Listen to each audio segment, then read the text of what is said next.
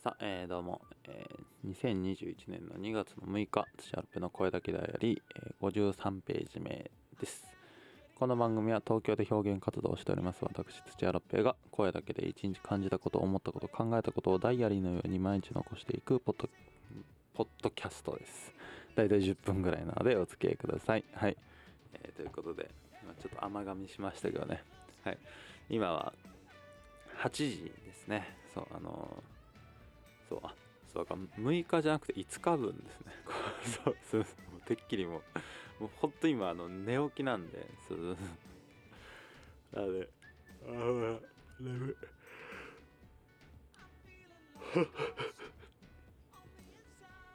あくびをそのままお届けするポッドキャストって多分他にないでしょうね、多分そういやほんとなんか眠い、何なんでしょうかね。なんかそんなから昨日でも寝たの0時なんですよ。そう。だから別にまあしっかり8時間ぐらい寝てるんですけど、そうなんかもう寒いんですよね、この辺家がもうそうだからなんか眠いよりこうなんか1回5時ぐらいに起きたのかな。で別にもうこれでもなんかすごい目がシャキッと 目覚めてて、でそのまあこの後ねおにぎりタイムが待ってますから、そう30分ぐらいかけてこうおにぎりを作るっていうねまあ別に30分かからなくていい。でもね、そうなんかねちょっと話がそれちゃうんですけど、なんか最近おにぎりタイムじゃなくてちょっとしたこう贅沢でコンビニでメロンパン買うっていうのをやってるんですこう僕にとっちゃもうめちゃくちゃ贅沢ですよ、本当に。そうなんですけど、なんかそのなんか昼になんかこうまあ朝基本的になんかその家でその炊いたご飯となんかこう、まあ、卵かけご飯とかにしてこうご飯食べていくんですけど、なるべくそこでこう摂取をしとくんですよね。そうなんか要するに昼になんか食べてるとこう時間ももったいないしっていうことで、そうでやっぱなんか朝も食って昼も食って夜もしっかり食うみたいな感じでちょっとなんか重いなと思ったんで。まあいくつだよって話なんですけど、そうだからなんでちょっとこうまあおにぎりなっていうのをちょっとなんか思って、なんかおにぎりを食べない日が続いたんですよ。別に結局食べずに夜までも置いとくっていうことをなんかやってる時になんか無性になんかメロンパンが食べたくなる時があって、でなんか、まあなんかすごい葛藤の末なんか100円ぐらいだからなと思って。またあくよなんでこれでもいいんだろうそうなのでまあ今ねこれも全部残していくダイアリーなんでそういう番組なので、はい、なんでねまあせめてこう眠い中こうミキサーとかマイク全部つなげてやってることを評価してほしいなっていうところなんですけど、朝時間ない時にね、今やらないと絶対またもう忘れちゃうので、そうなんでまあだから100円ぐらいなんでと思って、だからメロンパンをこう買って1日1回だけですよ、本当に外でコンビニで100円そう使うっていうね、それが僕の最近の楽しみなんですよ。でメロンパンってだからもう久々に食べたらめちゃくちゃ美味しくて、そうなんかなんだこれわーってもうなんか神の作り物だなみたいな感じのこと、最近哲学のポッドキャスト聞いてるんでね、なんかこう神が作りし賜物みたいな感じでこう食べてますからね。そう最近ギリシャ哲学古代ギリシャ哲学のところ聞いてるんでね、そうそれに対して僕の心の中のソクラテスは全て神が作ったものなのかみたいなことをなんかこう僕の中のこう心の、ね、哲学者たちがこういろいろ議論してますけど、まあメロンパンは神が作った賜物です。そうでまたメロンパンのとこなんかそれで思いついたんですけど、なんか自分自身がやってるそのポップ座っていうまあお笑いサークルのね、そう新しいポップを作るっていうやつで、まあいろんな企画を最近立てて本格的にちょっといろいろ活動しようっていうで、まあ、YouTube とかポッドキャストを中心に活動していこうという中で、なんか一個企画が思いついたんですけど、なんかメロンパン談義っていうね、もうなんか要するにこう古代ギリシャでは哲学者たちがいろんなことああだこうだ語ってたっていうところから、さ、メロンパンってなんかみんなどう食べるみたいなものをなんかそのなんかあんま話し合ったことないじゃないですか。でメロンパンとかあとチョココロネとかもね、そうだメロンパンとかも特にだからそのサクサクの部分を先に食べちゃうのか、それともあ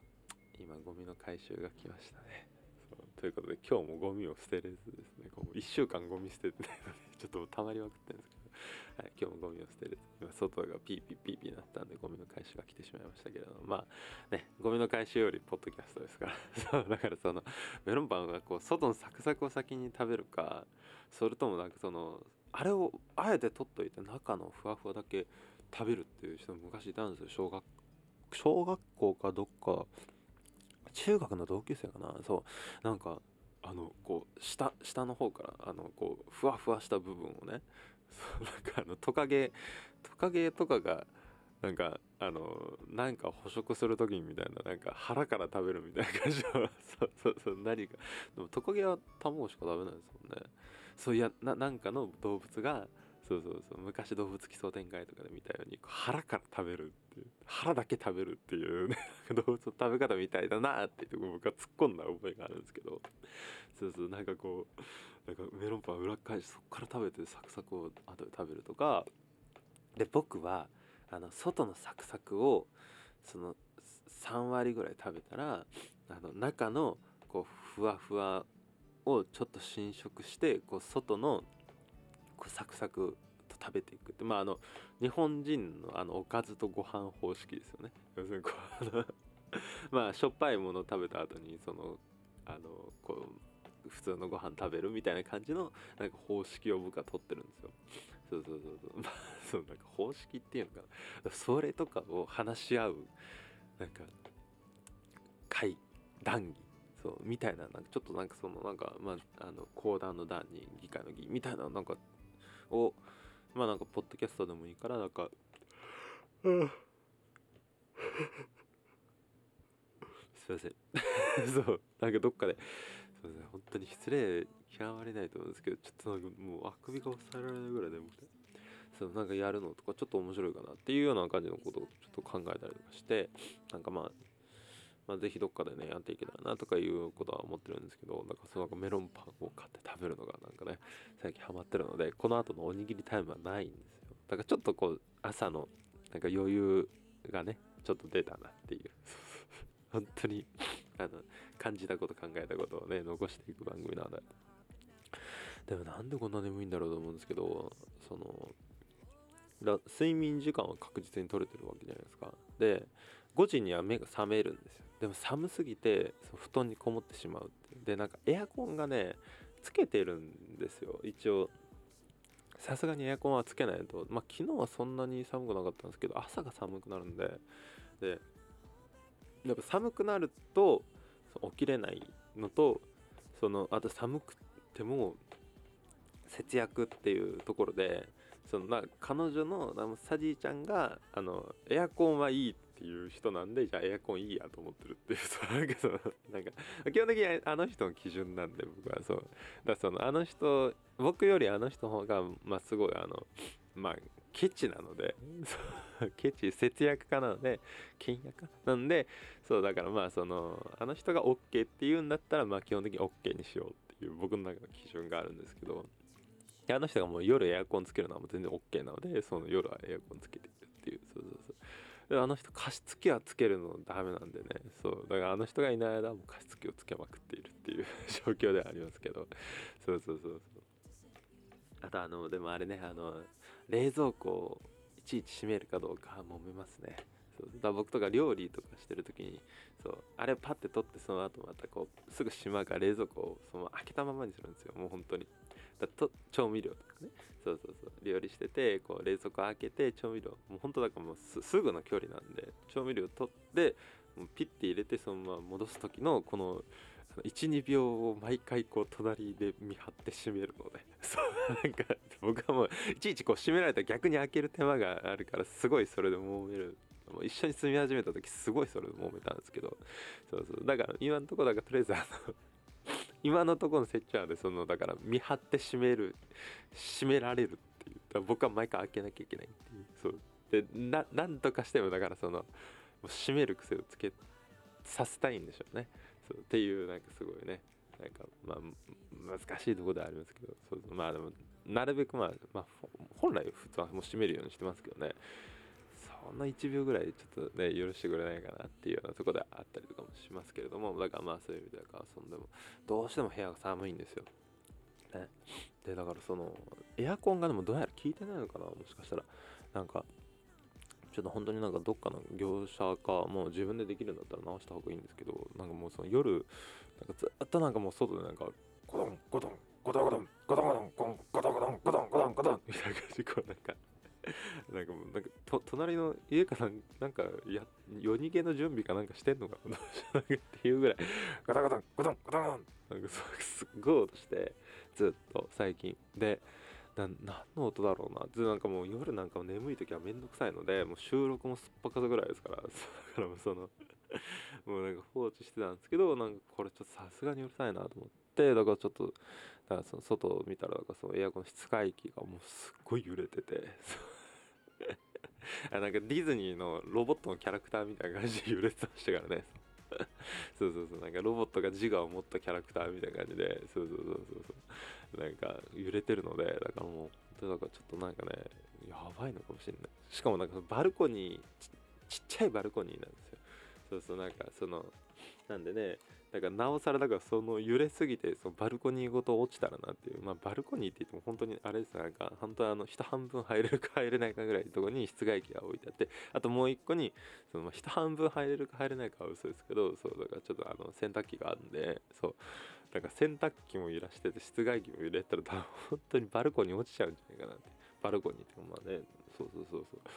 と怖いですけど、まあそういう、まあ、ちょっと古い家なんでね本当に寒くて、だからでも二度寝ってもう幸せじゃないですか。もうその僕も二度寝はもう本当に幸せだと思ってるんで、結婚より幸せだと思うので、そう結婚したことないと思うんですけど、多分僕落語家とかに将来になったらもうすごくこのネタ使うと思うんですけど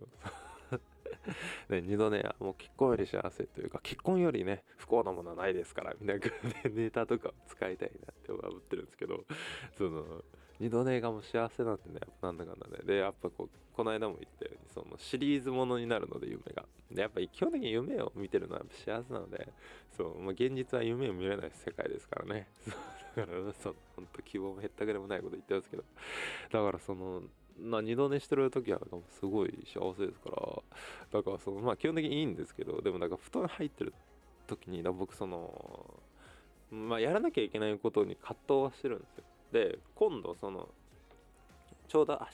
日、まあ本当は収録も5日ですけど7日の日曜にそのライブに出るんですよ、僕お笑いライブ、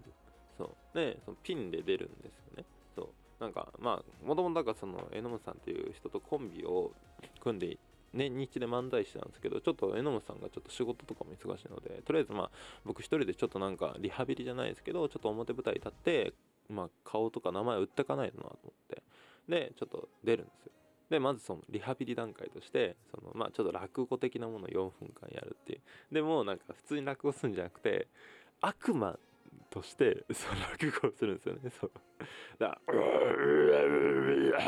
みたいな感じでこう何を言ってるかわからないっていうちょっと面白さをなんかやりたいんですけど、そのネタをねほぼほぼ出来上がってて、あとは実演して練習しなきゃいけないんですけど、寝てる間にずっと僕こうまあ温まってる間にねこうなんかずっと悪魔のようにうんって言ってる間にこう寝ちゃって今に至るっていう、こうそのこんなね、まあでもまあねよう喋れたからいいかもしれないですけどということで、はい、まあそんなこんなで、はい、今日もありがとうございました。また明日ということで、さようなら。明日、今日の夜、さようなら。